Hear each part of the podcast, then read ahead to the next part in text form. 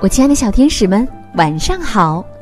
吃元宵，品元宵，元宵佳节香气飘，猜灯谜，耍龙灯，喜气洋洋好心情。首先呢，橘子姐姐要祝愿所有的大朋友小朋友们元宵节快乐。那在这个特别的节日呢，橘子姐姐要给你们带来的精彩故事，名字叫《元宵节的故事》，一起来听听吧。东方朔呀，是我国古代汉武帝时期的官员，他很有学问，头脑呢也非常灵活。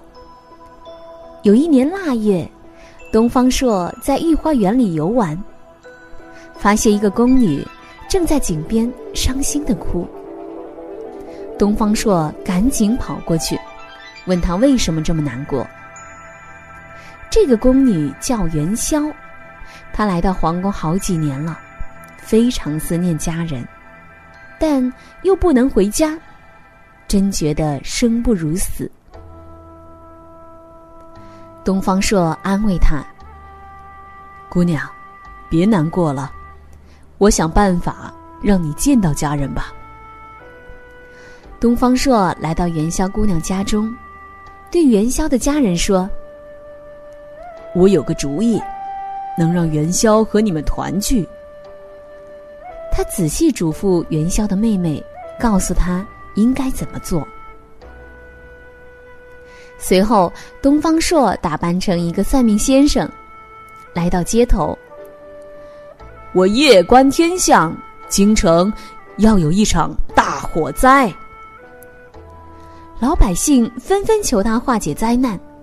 东方朔说：“正月十三。”有人骑黑驴，穿红衣，从南边过来，那就是火神君。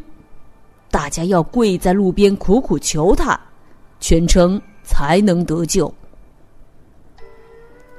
老百姓照东方朔的话去做。天快黑的时候，火神君真的穿着红衣，从南边骑驴而来。大家跪在路边向火神君求情。火神君扔下一封信说：“火烧京城是玉皇大帝的旨意，你们把这封信送到皇宫，交给皇帝，或许能免去这场灾难。”有人拾起信，连夜送进了皇宫。东方朔听了事情经过，对皇帝说：“听说。”火神君爱吃汤圆，正月十五那天，多让百姓做汤圆、扎花灯，求玉皇大帝和火神君不要降灾。皇帝听了，立刻让人传令，不管宫里宫外，大家都要多做汤圆，多扎花灯。元宵姑娘是做汤圆的能手，东方朔嘱咐她。让他扎一盏很大的花灯，写上自己的名字，字要写得清楚，让人一眼看得见。正月十五这天，皇帝用元宵姑娘做的汤圆，供在火神君的画像前，求神仙保佑百姓平安。到了晚上，全城百姓都上街看花灯。元宵提着自己扎的花灯，也走在人群里。元宵的妹妹搀扶着爸爸妈妈，也来到街上看花灯。她走着走着，忽然看见远处有一盏大花灯，上面写着姐姐的名字。妹妹大声喊：“元宵姐姐，元宵姐姐！”元宵听见喊声，连忙跑过来。见到日夜思念的亲人，元宵激动的哭了起来。一家人都很感激东方朔。妹妹说：“东方先生的主意真好，让我装扮成火神君，咱们才能全家团聚呢。”百姓闹了一夜的花灯，京城平安无事，皇帝十分高兴，下令第二年正月十五。